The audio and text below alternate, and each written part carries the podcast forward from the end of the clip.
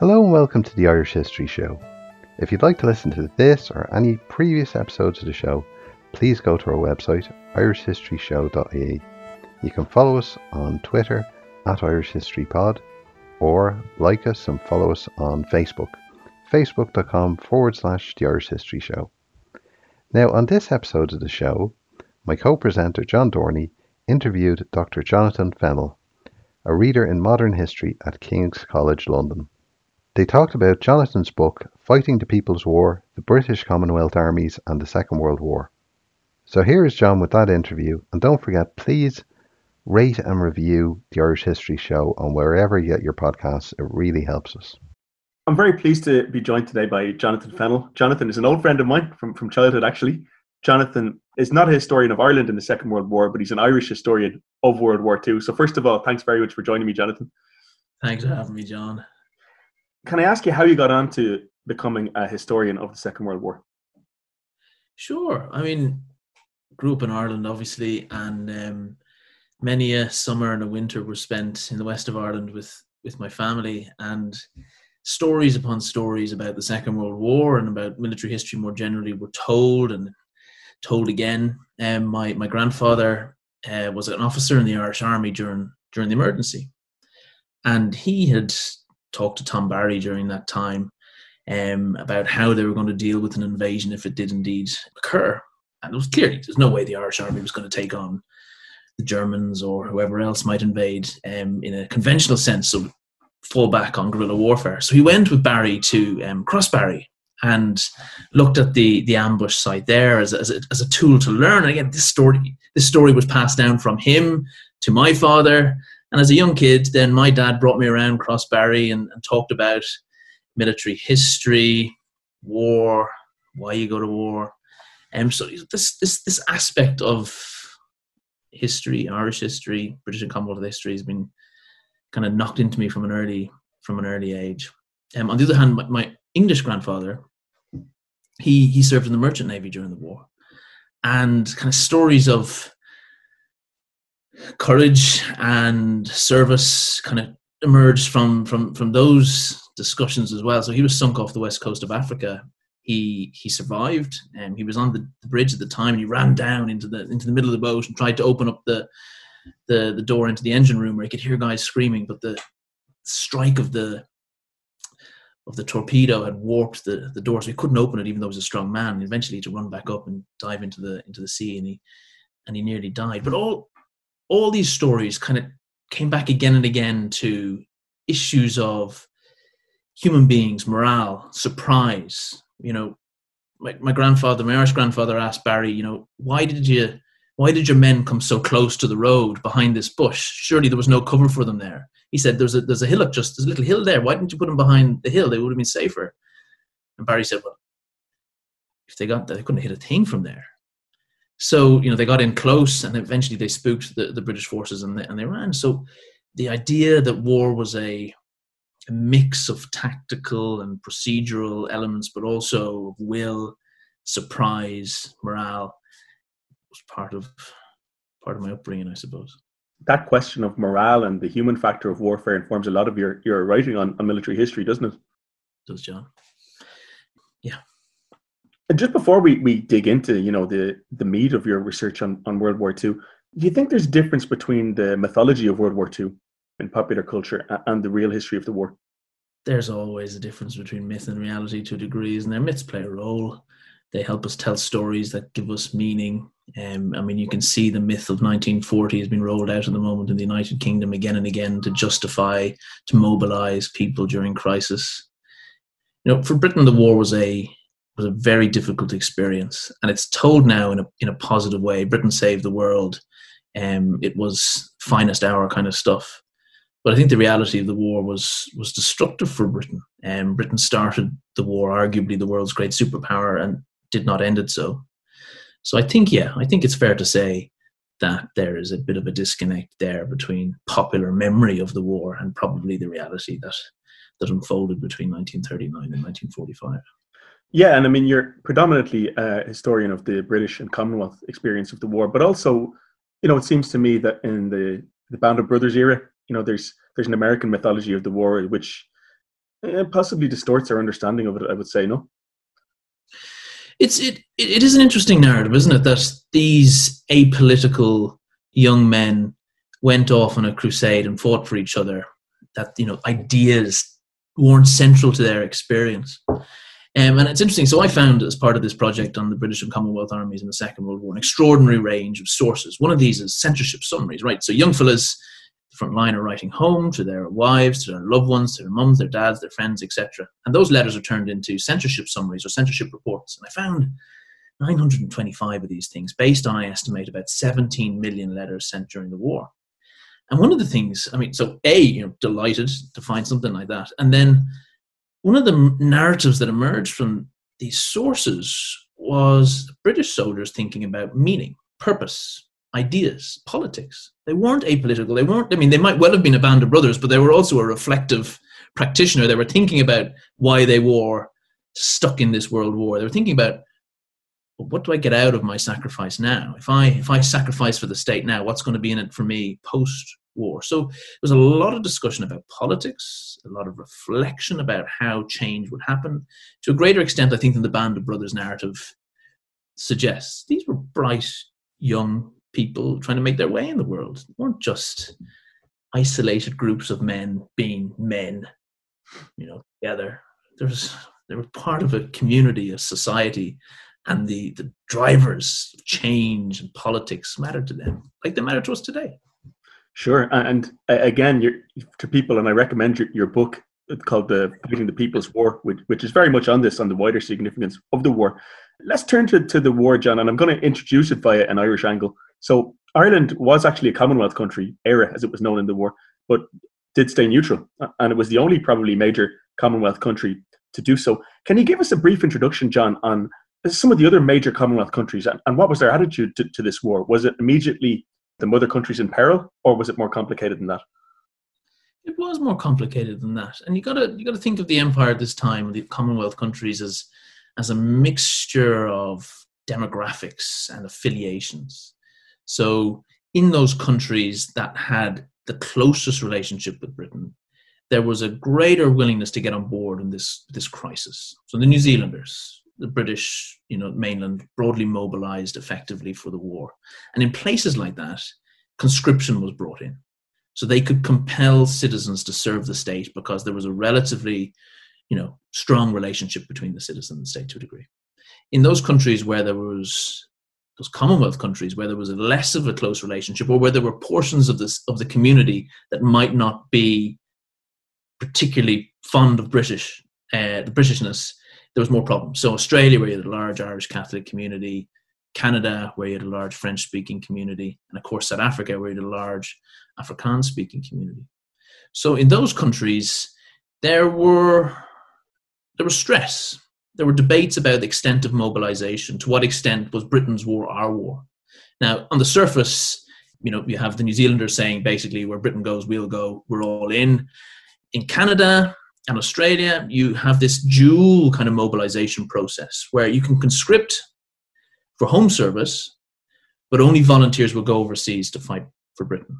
And in countries where there's a real sense of, um, you know, antagonism perhaps towards Britain, such as India and South Africa, where you have, I guess, a big portion of the Indian population less than devoted to empire, you can only bring in volunteerism. People have to go because they want to go because you can't compel in the same way that in Northern Ireland it was impossible to bring in conscription because there was a fear that it would create civil unrest. That was the story as well in you know India, in South Africa, places like that. And one parallel to Ireland, not so much in World War II, but in the First World War, is the Indian Army. Quite a few of them volunteered to fight for the Japanese. So I say it's an echo of um, Roger Casement's effort to recruit Irishmen in the into the German army in the First World War, very unsuccessfully.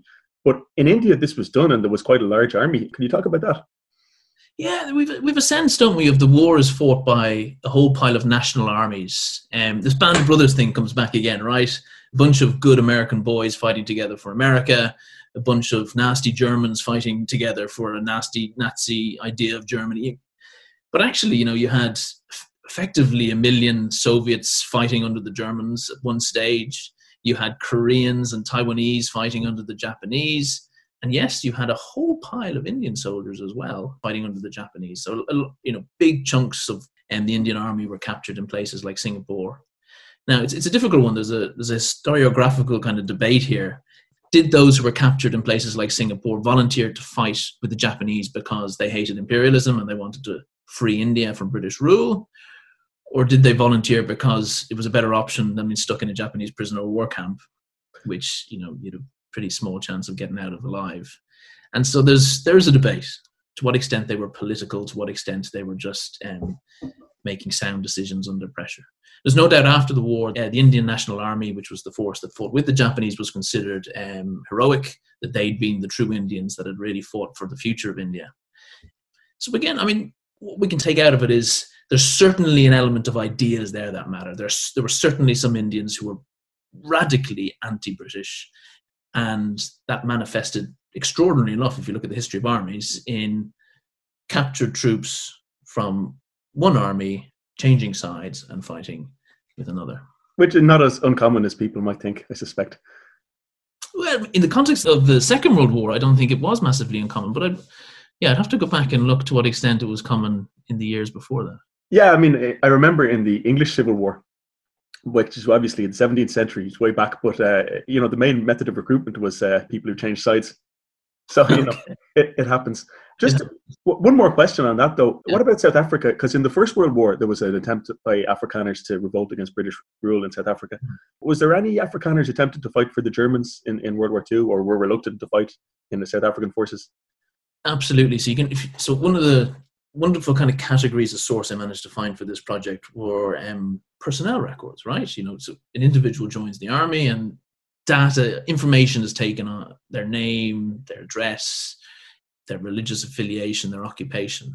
And I went in and I and I looked at a representative sample of South African um, files um, from the Second World War. And what I found was the vast majority of those who served were English-speaking South Africans. So Afrikaans-speaking South Africans served, but in disproportionately small numbers. Mm. So big, you know, the dominant uh, cultural background in South Africa was was Afrikaner. If you remove, obviously, natural African South, South Africans at the time. And how about black South Africans? We're, we're going to return to this, but uh, did they serve as well? They served in small numbers, really, compared to the size of the population, and they weren't allowed effectively carry weapons. They served as as pioneers, as support troops behind. And this this was a product of racialized South African society at the time. But there were big, big chunks of Afrikaner society that was radically anti-British.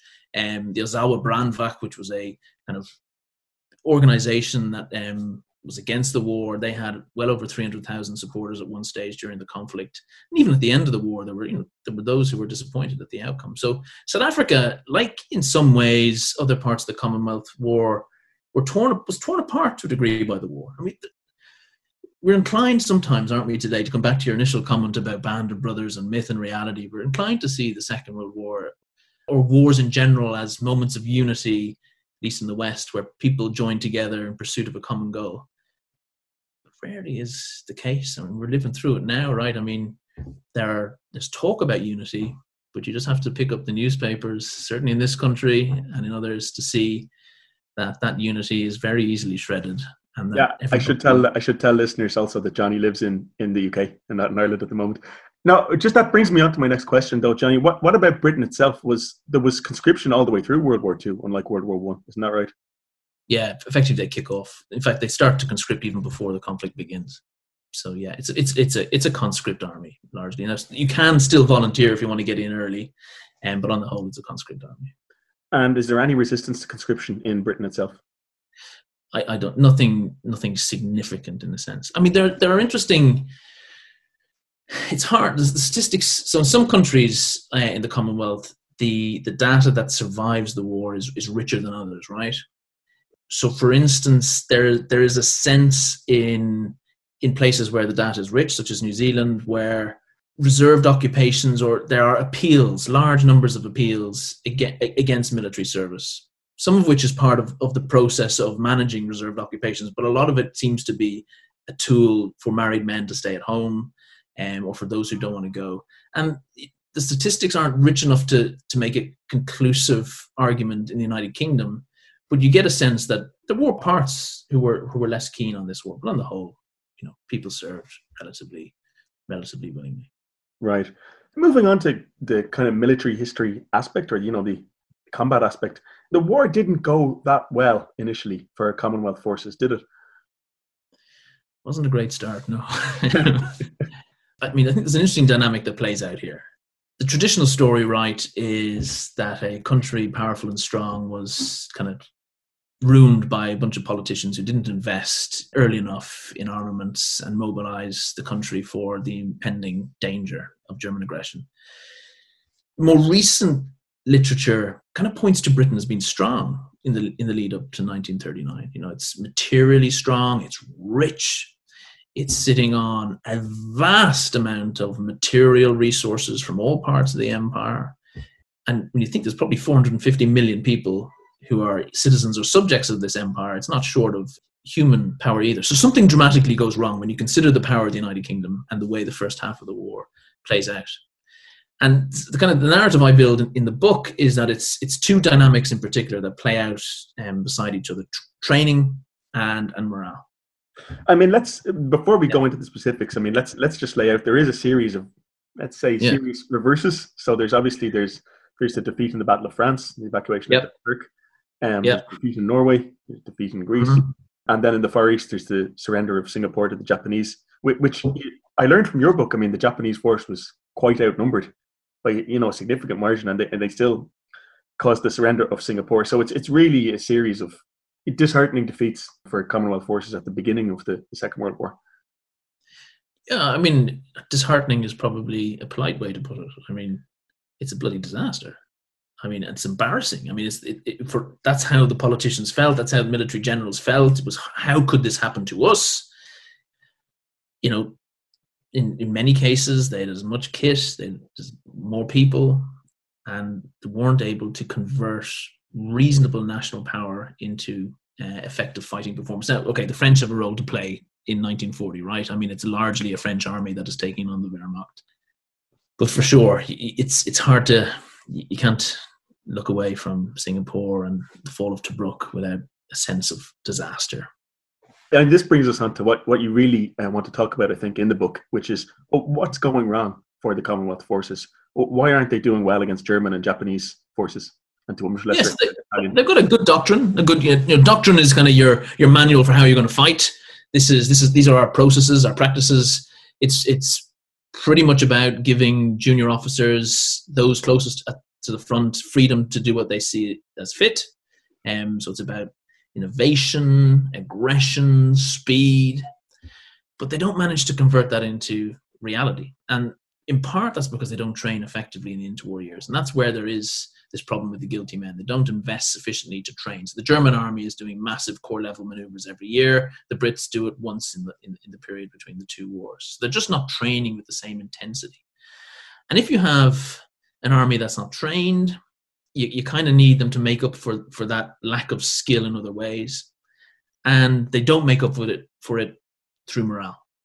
And the narrative that kind of emerges through the book is to come back to your band of brothers stuff and the censorship summaries, that mm. we have a cohort of mostly working class young men who heard the stories of their fathers from the First World War about promises of a, of a, of a better world post conflict, and it didn't occur, who'd been through the worst of the Depression, and now they were being asked to sacrifice their one and only life for a state that had given them not a whole lot in return over the course of the last decade or two.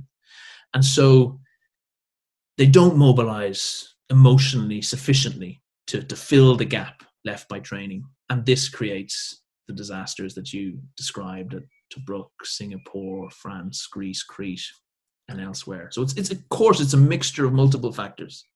Um, but I'd say two play out in that in that way. Yeah, I mean, you know, w- without wanting to indulge in any sort of anti-British kind of narrative here, I mean, they they do seem to surrender rather easily on a lot of occasions. Yeah, I mean, is that is that a consequence of them being British? No, I don't think so. I think it is a consequence of a very specific set of socio-demographic realities and policies. You know, if you're okay, if you're if you're a German soldier, you're also working class. You've also probably had a, a pretty rough time during the depression. Hmm. But there's some evidence that that there was some social mobility and um, some rise in the in the quality of life between fathers who'd fought in the First World War and sons who were going to fight in the Second World War. And there was certainly a vision, right? There was a vision for fight now, and the thing you will get in return will change your life. So there was that offer of of a future for which individuals might sacrifice. The problem for the British Tommy was they were really poorly paid, and then Churchill, for you know, for very good reasons, um, was reluctant to talk about social change. He said, "Well, listen, we'll fight the war, let's beat the enemy, and then if we have any money left, we'll talk about change." And you can kind of sympathize with that, but at the same time, it really, really, really missed the the thing that soldiers wanted, which was a bit of quid pro quo, a bit of hmm. I'll fight if. Give me something in return here, Winston. Mm-hmm. Um, and so I think I, I think it was that dynamic more than anything else that that caused some of these. I mean, there are other factors too, right? But I mean, that for me is one of the. You know, it's interesting though um, that this is there is a, um, a discussion on this. I mean, George Orwell writes about this in his wartime writings, for example, that it has to be a people's war. So you know, this this narrative is present in Britain at the time. Yeah, I mean, the people's war thing is interesting. Yeah, um, you know, to what extent that's the problem, I guess, John, isn't it? I mean, so guys like Orwell are saying this has to fight this war effectively. It has to be a people's war. We have to bring the people on board and enthuse them in this moment of crisis. And the reality is, even though it was a coalition government which had Labour as part of it, it was a Tory-dominated coalition government that fought really a revolutionary war in a very conservative way. And that left, I think, um, a large portion of the working class, which also happened to be the main portion of the army pretty dissatisfied with their lot. So I think you know in a revolutionary context, and this is I think is important for our current situation as well. If you're trying to mobilize people in a crisis, you have to be a bit more radical and creative. I think, mm. and British state it was it was a war run by a conservative government, really. Okay.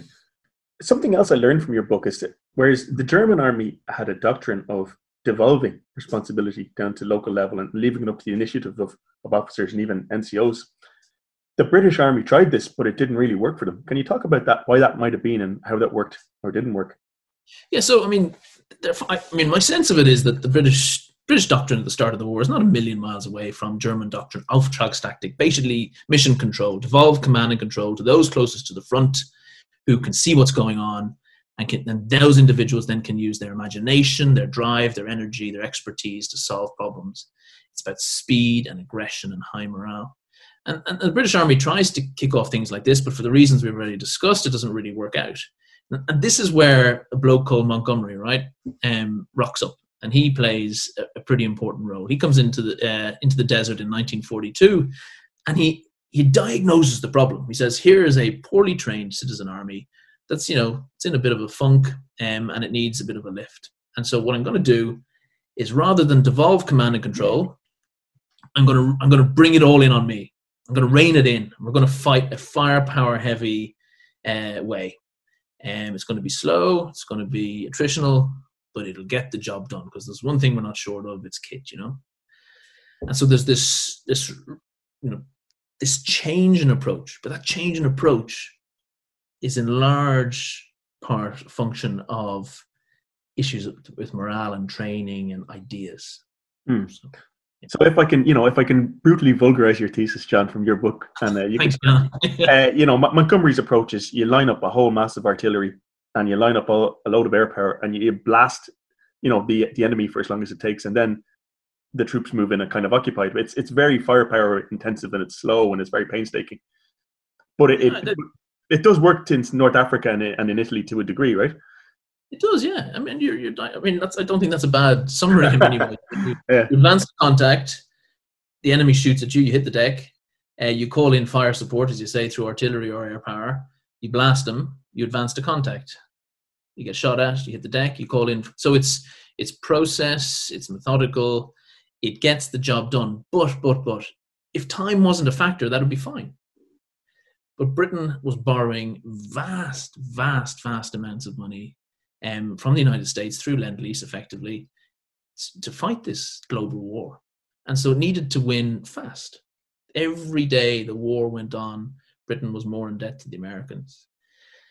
And this slow and methodical approach basically, A, eventually bankrupted Britain, um, and B, kind of, you know, it, it didn't make them look good in the eyes of their allies. So whereas you could argue, you know, Britain is leading the the coalition against the Axis in 1940, 1941, certainly 1941, 1942, 1943, 1944. It's more of an American and Soviet war without any question. Yeah, I mean, this was something that was really interesting. You said this to me the other day, John, and um, you know, had the British been in a position to win the war in the first couple of years, it would have been a British Empire victory. But yeah. the, the the British in a way, don't win the war. The Americans win the war, and the Russians, the Soviets. So you know, the British Empire is not not a loser uh, in the war, but they don't achieve what they wanted to achieve. Yeah, and you know, your point at the start about myth and reality, I think I, think is is an important one. It's it's an American century.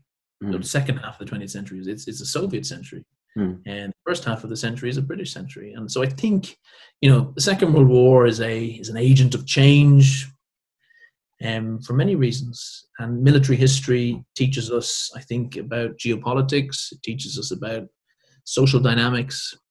And certainly in this case, the, the performance of the army had geopolitical consequences. Yeah, I mean, but before we, we get on to kind of the, the, the final phase of the war, I mean, the Americans were quite conscious of this, though, weren't they? Of uh, you know asserting their primacy after the war, and they used the financial thing as a lever yeah, I mean, you know, the day almost I think it's the day or the day after that, um, after Japan surrenders, they basically cancel lend lease. And Britain, I mean, so some authors kind of describe this period as another as a financial Dunkirk for Britain. I mean, all of a sudden, you owe us this money and we, we want some of it, mate. So, you know, the Americans are generous in that, you know, lend lease is a generous offer, but there's a big caveat which is we'd like Britain to open up its its sterling area. It's it's basically its protected markets, and so we see the Americans using the war to increase their financial and economic power, and they do it very effectively. Yeah, and you know, although I mean the British Empire is still around after the Second World War, it, yeah. you know, it, it doesn't outlast its aftershocks, really, does it? No, I mean, again, there's a well, there's a debate about when when's the end. Is it mm. the consequence of the First World War? Is it a consequence of the Second World War or the wars of decolonization? And certainly, I think the, the current consensus, if you could say, is that the Second World War is is is, is a fundamental kind of nail in the coffin, mm. shifting point, fulcrum, if you will, um, the end of empire. I mean, they, could, they can't really afford it, though. My, is my point after the Second World War.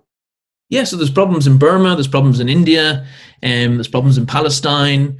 There's a civil war going on in Greece, and you know, Mediterranean is an important ge- you know, geopolitical area for Britain, and it just can't afford to deal with these problems. So, whereas in the past they might have spent some money and sent some people, there was just no resource left, so they had to row back. They had to retreat from empire.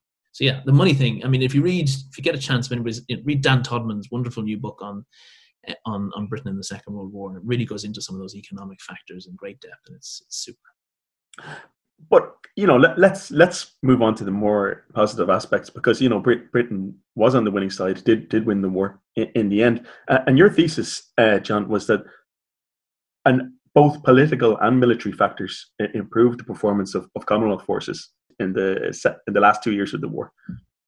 Yeah, I mean, to start with the kind of military stuff, they do eventually sort doctrine out and develop approaches that, that are more aggressive and effective in, in defeating German and, and Japanese and indeed before that Italian uh, forces.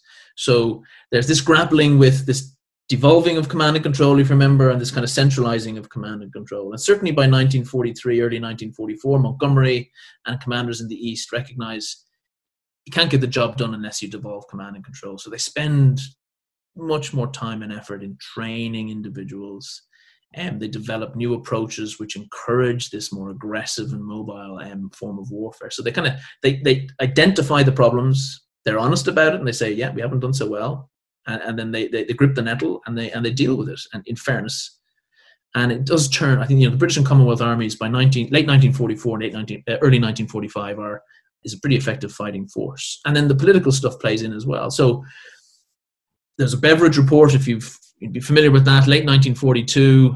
Then let's tell the listeners what the Beveridge report is before we. yeah, it's basically a blueprint for a post-war welfare state um, in the United Kingdom, and it's so it's a study carried out by Sir William Beveridge, and it captures the imagination of the British population. But the Conservative government, for reasons we've already discussed, was a bit reluctant to kind of get into promises about post-war social change before the war was won, and they, you know, they shelved it. And this irritated, you know, a chunk of the of the civilian population. But what is clear from the censorship summaries, it really bloody irritated the troops. They wanted this this vision. So the army is quite clever about this. They bring in uh, something called army education, ABCA, if you heard about the Army Bureau of Current Affairs, and they talk about social change. So effectively, they teach the soldier about society. It's a mass civic lesson for a big chunk of the young male population and, and female population of the United Kingdom. And through this discussion mechanism, British soldier kind of learns about the state, learns about how democracy works to a greater extent, and thinks about how they can actually manifest change through the ballot box. So there's an interesting dynamic that comes out of the book, which is this relationship, I think, between social cohesion and combat cohesion. The experience of fighting, you know, radicalizes individuals. They they're aware that they're part of a community and that the individual in Birmingham or whatever building building a weapon is as important to their welfare as is the individual sitting, you know, lying beside them in a foxhole or slit trench. So it creates this sense of an interconnected community. So you know the war the, the experience of combat cohesion creates an awareness of the necessity for social cohesion and then abca the army bureau of current affairs and army education kind of directs this political feeling in, in, in, a, in a meaningful way and in, in the context of britain in the, in the 20th century that leads to the 1945 labor victory in part um, and the kind of changes to the british political economy that associated with it yeah, and the substantial transformation of British society post-war. Uh, without doubt, um, without doubt, and that lasted arguably, you know, up until um, the era of Thatcher. Mm-hmm. Uh, let's talk again about some of the Commonwealth countries. So, Australia's role, for example, one thing again I learned from your book was that, you know, Australia supplied very good troops, volunteers at the start of the war, but then Australia has a dilemma because you know the Japanese are almost on their doorstep. So, did this bring Australia closer to Britain, or or did it start to to sour the relationship? I mean, again, debated. I mean, I think probably it soured the relationship. I mean, so before the war, there'd been an understanding that Britain would come to the aid of the Antipodes in a crisis. And the Singapore strategy effectively was that that that a fleet would sail, there'd be housed to Singapore, and it would protect Australia and New Zealand in the event of crisis. That didn't happen, right? And so there is a a really quite explicit shift or pivot especially from the Australians, towards America, a recognition that Australian security can no longer rely solely on the United Kingdom, but has to accept American power and primacy in that in that space. So you know the war the war stresses and strains the bonds of Commonwealth and of empire in a way that had you know powerful implications in the post-war years. Mm-hmm. And another Commonwealth country we mentioned earlier, but I want to go back to is South Africa because in 1948, just after the war, you know, a new party wins the elections, and there's the apartheid system brought in in South Africa. Did the war play into that, or what do you think? Yeah, so yeah, my sense is that it does, right? So um, you have Afrikaners and English speakers um, fighting together on the front line, and this dynamic of combat cohesion you know, develops a greater sense of social cohesion. So the stresses between the two white races, if you will, in South Africa are are reduced as a consequence of collective experience. And, and the book kind of explores this process of how the antagonisms that had animated the English speaking and, and Afrikaans speaking relationship were, were kind of undermined by the experience of collective sacrifice. And while at the same time, because blacks and Africans didn't participate meaningfully in the combat space, they were excluded from that from that dynamic. And so kind of this racialized racist society and, and racist army um, goes home. And the the kind of what seems to come out of the censorship summaries is that the soldiers were were attracted to the to the nationalist narrative you know from 1945 onwards. And it does appear to me at least um, and I build this this story in, in the book that it's highly likely that veterans voted for the nationalists in 48 and that it's w- indeed highly possible that they they swung the whole election. So you know I guess I guess the, the broader interesting point is that you know for a long time military history was about guns and battles and great men, and then we started you know engaging much more meaningfully in how society affected the conduct of war. Um, and now, uh, increasingly, you know, I think we have to look at how the experience of conflict affects societies to a greater extent. So, how individuals go back home and how they enact social change. Right. And one more question, though, about the Commonwealth, John, before we, we, we move to the end, uh, which is India, because that same year in 1948, India became independent. And, and was that a result of the war, or what do you think? Yeah, I mean, it's it's it's it's it's fascinating in a way. So you've got 2.5 million Indians serving in the Indian Army in the Second World War, which is the biggest volunteer army effectively in history, and that's been kind of touted as a major achievement. And in some ways, I mean, it is when you consider the divisions that were in India at the time. But at the same time, it was a tiny proportion of the of the population, and Britain, you know, Britain tries to pull uh, the Indian National Congress (INC) into the war effort, but they basically they refuse to be part of Britain's war.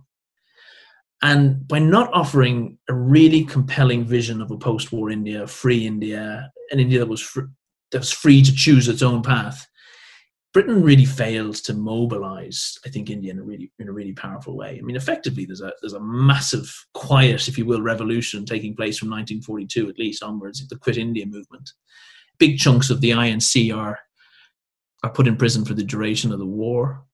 Um, you know, one stage I think it counted something like 60 battalions of British soldiers garrisoning India, which is effectively 10 divisions. When you think of how many, I mean, that's a real serious combat power just maintaining social order uh, on the subcontinent. So the war is, is crippling for India. There's a famine, 3 million people die. I mean, 3 million people you know, it finishes um, India's relationship with Britain in a really clear, powerful way. Um, I mean, you know, these kind of narratives they are surprising in some ways. They don't fit into the mythology that we mentioned at the start of, of World War II, do they? Yeah, I, I don't think they do. I think it's an ugly war for Britain. Um, you know, in, in, in the spaces where Britain which was traditionally powerful, Britain fought a, very effective war you know, in, in, the space of expertise, right? In the breaking of the Enigma code, scientists who participated in the atom bomb. Britain excels in the space. You know, the Royal Navy, I think, largely covers itself in, in glory. The the Royal Air Force flattens Germany, which is morally questionable, but you know, most the most recent historiography suggests it was really quite effective in terms of the destruction of the German economy and the destruction of German morale on the home front. So in, in some spaces, Britain fights the war very effectively. But where it does it less so, I think, is in the domain of the working class army, um, where you know a young fella from Leeds really has the power to determine the outcome of a battle. If he legs it, you're in trouble. Whereas the young fella from Leeds is not probably piloting, you know, um, an airplane. It's it's it's a grammar school boy or a or someone from the higher echelons of British society. So the space for problems as a consequence of socio-demographic issues is greater, I think, in the in, in the army context. So it's messy. Um, it's a mixed war for Britain, and uh, in terms of geopolitics, I think it's disastrous. And then it leads to socio-political change, as we've discussed. And depending on your political persuasion, that's a very good outcome for the British people, or, or less good outcome. Sure. I, I really recommend John's book, which discusses all these things which are not part of maybe traditional military history or, or certainly not the mythology of the Second World War. It's Fighting the People's War. Uh, just in conclusion, Jonathan, uh, can you tell us about your next project that you're moving on to now? Thanks, John. Um, so I'm gonna I'm gonna try and write a, a three volume history of the Second World War, which will keep me busy, I think, for ten years. Um, so I'm going to try and use the methods and the questions and the ideas from fighting the People's War and expand it out to look at the whole war to what extent was the war a, a driving force in in demographic, socio-political change in the in the 20th century, and all sorts of other things. And I want to properly bring women into the story and and do some, hopefully, do some creative things. Um, will Ireland be incorporated into this history, or is there space? Yeah, I hope so. I mean, Ireland didn't get enough um, in fighting the People's War, but I I think um, we'll have to do a case study on a neutral country, and I think Ireland would be the right one to do there. So might well follow. Got some nice sources on my granddad, and might well follow him through the war. He gets married during the war, and there's a love story, and it might be quite an interesting interesting way to tell Ireland's story in that in that period. Sounds great. Okay, Jonathan Fennell, thank you very much. Thanks, John. So that was John Dorney talking to Dr. Jonathan Fennell. If you liked this episode, please go to our website to see all our archive of back episodes on irishhistoryshow.ie. You can follow us on Twitter at irishhistorypod, or like and follow us on Facebook, facebook.com forward slash the Irish History Show. We love to hear from you. Let us know where you're listening in the world, what you like about the shows, what you'd like us to cover as well. So until next time, my name is Cathal Brennan. Thank you very much.